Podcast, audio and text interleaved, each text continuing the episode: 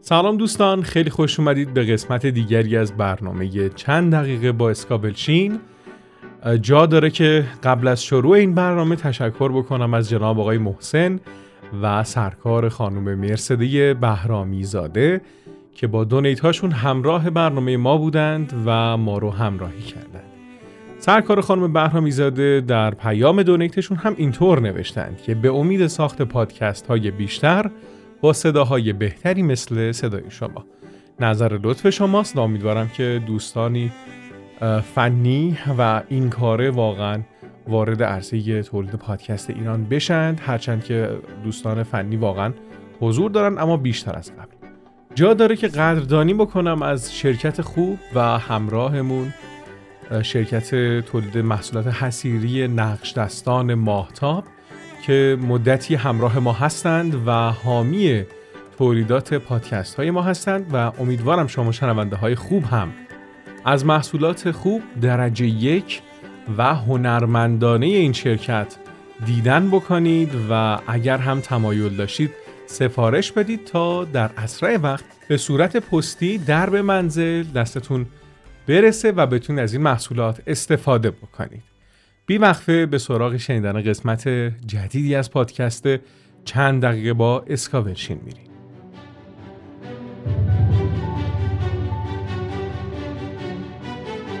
چند دقیقه با اسکاولشین خانشگر ساسان خاده تولید شده در کانال تلگرامی ساسان شو.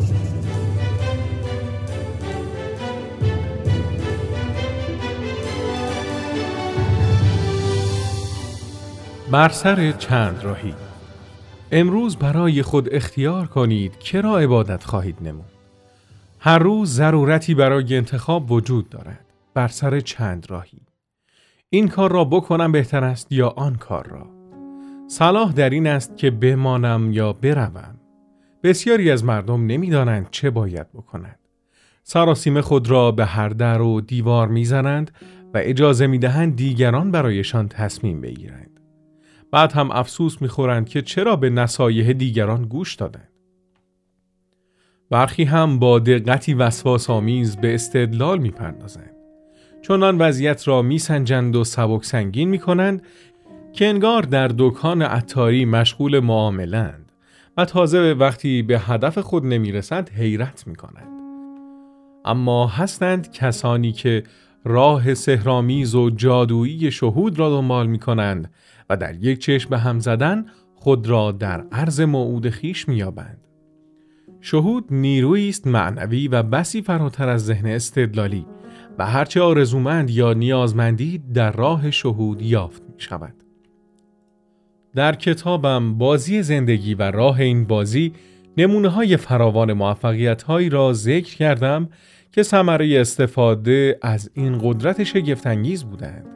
این را نیز گفتم که دعا تلفن شماست به خدا و شهود تلفن خداست به شما.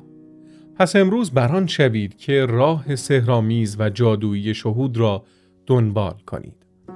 در کلاس پرسش و پاسخ خود شیوه پرورش شهود را میآموزم. این نیرو در بیشتر مردمان خفته مانده است. از این رو می‌گوییم ای تویی که خابیده ای بیدار شده برخیز. بیدار شو تا رهنمودهایت را ببینی و گواهی دلت را بشنوی. برخیز تا به الوهیت درونت بنگری. کلود براگدون گفته است که شهودی زیستن یعنی چهار بعدی زندگی کردن. فرض کنیم بر سر چند راهی قرار گرفته اید و همکنون باید تصمیم بگیرید. رهنمودی مشخص و خطا ناپذیر بطلبید. مطمئن باشید که هدایت خواهید شد. در صحیفه یوشع به رویدادهای بسیاری برمیخوریم که تفاسیری ما بعد و طبیعه دارند و واقع شد بعد از وفات موسی بنده خداوند که خداوند یوشع ابن نون خادم موسی را خطاب کرده گفت موسی بنده من وفات یافته است پس الان برخیز و از اردن عبور کن تو و تمام این قوم به زمینی که من به ایشان می‌دهم بروید که هر جایی که کف پای شما گذارده شود به شما دادم چنان که به موسی گفتم. پا نماد یا مظهر فهم است. پس مفهوم ما بعد و طبیعی این آیه آن است که هرچه را که بفهمیم از آن ماست و از آن هوشیاری خودمان و هر آنچه که در آنجا ریشه گرفته باشد نمی‌تواند از ما باز گرفته شود. به همین دلیل در ادامه این آیه می‌خوانیم هیچ کس را در تمامی ایام عمرت یاری مقاومت با تو نخواهد بود چنان که با موسی بودم با تو خواهم بود. تو را تنها نخواهم گذاشت و ترک نخواهم نمود. فقط قوی و بسیار دلیر باش تا بر حسب تمام شریعتی که بنده من موسی تو را امر کرده است متوجه شده عمل نمایی. زنهار از آن به طرف راست یا چپ تجاوز من و ما تا هر کجا که روی کامیاب شوی. از این رو در میابیم که کامیابی تنها با قوی و بسیار دلیر بودن در پیروی از قانون معنویت میسر است. حال دوباره بر سر چند راهی قرار می‌گیریم و ضرورت انتخاب. امروز برای خود اختیار کنید که را عبادت خواهید نمود. عقل را یا هدایت الهی را. مردی مشهور که از نظر مالی به موفقیتی چشمگیر دست یافته و برای خود قدرتی شده است به دوستی گفت همیشه شهود را دنبال می کنم و نماد اقبالم. الهام که هدایت الهی است یعنی مهمترین محبت زندگی. مردم در جستجوی الهام به جلسات حقیقت می آیند.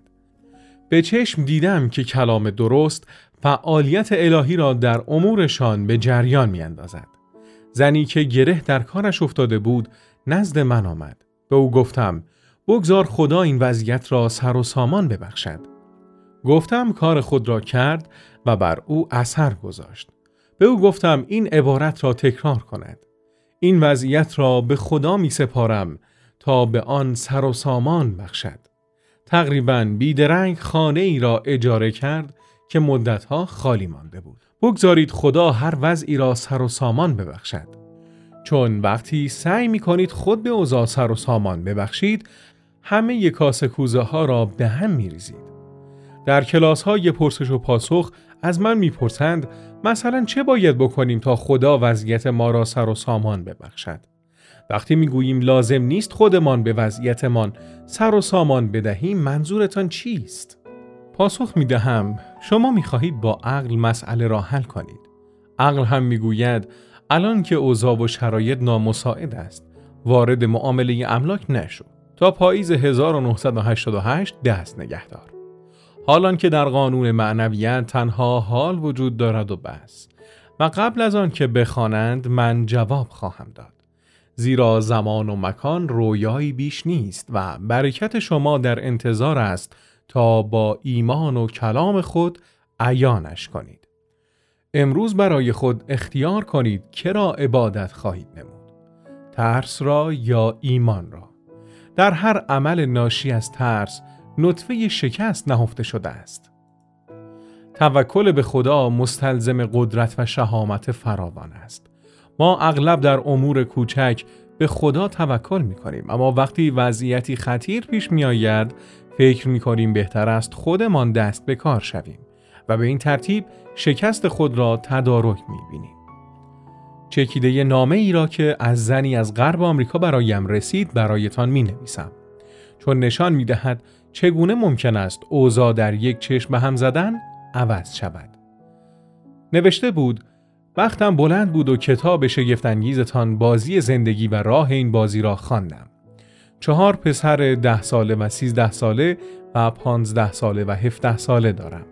به راستی چه نعمتی است که پسرانم در سنین نوجوانی با مطالب این کتاب آشنا شدند تا بتوانند صاحب همه محبتهایی شوند که حق الهی آنهاست. خانمی که این کتاب را به من قرض داد کتابهای دیگری را نیز در برابرم گذاشته بود. اما انگار نیروی مغناطیسی مرا به سوی آن کشاند. چنان که وقتی آن را برداشتم دیگر نتوانستم بر زمین بگذارمش. پس از خواندن آن دریافتم که فقط میکوشیدم به شیوه الهی زندگی کنم اما قانون آن را نمیفهمیدم. اگر نه باید بسیار بیشتر از اینها پیشرفت می کردم. در ابتدا می پنداشتم که پس از این همه سال مادر بودن پیدا کردن جایی در دنیای کسب و کار باید بسیار دشوار باشد. اما این عبارت را تکرار کردم. جایی که راه نیست خدا راه می گشاید. و او نیز به راستی که همین کار را کرد. برای شغلم به راستی سپاسگزارم و وقتی مردم می‌پرسند آخر با وجود اداره چهار پسر در حال رشد و خانه و زندگی تازه. آن هم پس از مدتها در بستر ماندن و پس از این همه جراحی های مهم. بیان که حتی یکی از خیشاوندانت کنار تو باشد چگونه از عهده چنین شغلی برمیایی فقط لبخند می‌زنم و در دل می‌گویم جایی که راه نیست خدا راه میگشاید.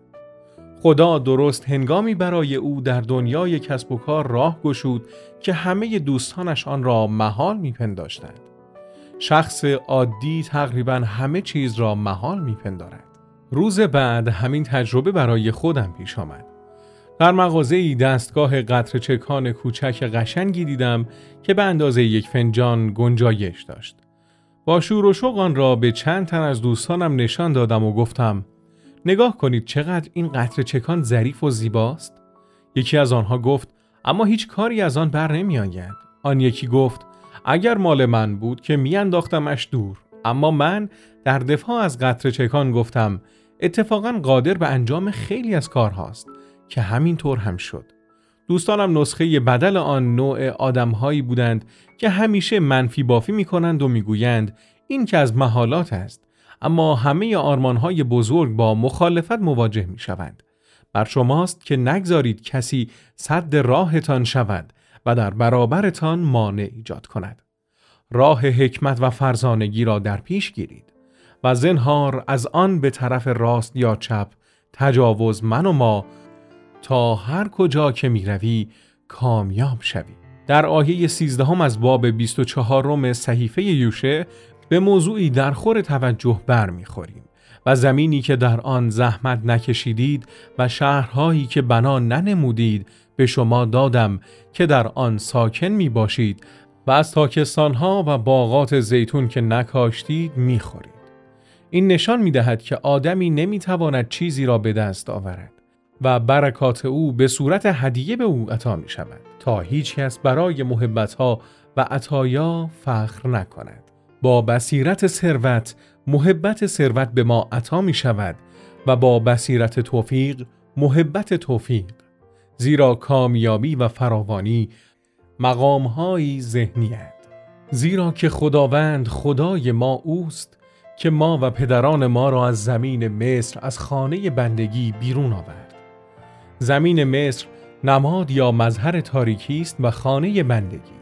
یعنی آنجا که انسان اسیر تردیدها و ترسها و اعتقاد به تنگ دستی و محدودیت خیش است یعنی حاصل انتخاب راه نادرست. بد اقبالی یعنی شکست در پیروی مجدان از هر آنچه که جان از طریق شهود بر ما آشکار کرده است.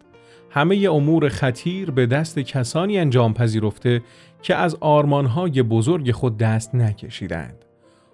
هنری فورد سالهای میانسالی خود را هم طی کرده بود که فکر اتومبیل فورد به سرش افتاد. برای جمعآوری پول با چه مشکلاتی که مواجه نشد. دوستانش فکر او را پنداری جنون آمیز می انگاشتند. پدرش اشک ریزان به او می گفت آخر هنری چرا شغل به این خوبی را که هفته 25 دلار برایت آیدی دارد برای فکری جنون آمیز رها می کنی؟ اما هیچکس نتوانست صد راه او شود و در برابرش مانعی ایجاد کند. پس برای بیرون آمدن از زمین مس یا خروج از خانه بندگی باید تصمیم های درست گرفت. وقتی بر سر چند راهی قرار می گیرید راه درست را در پیش گیرید. فقط قوی و بسیار دلیر باش تا بر حسب تمام شریعتی که بنده من موسا تو را امر کرده است متوجه شده عمل نمایی. زنهار از آن به طرف راست یا چپ تجاوز من و ما تا هر جا که می روی کامیاب شوی. باشد تا این بار که بر سر چند راهی رسیدیم بیباکانه ندای شهود را دنبال کنیم.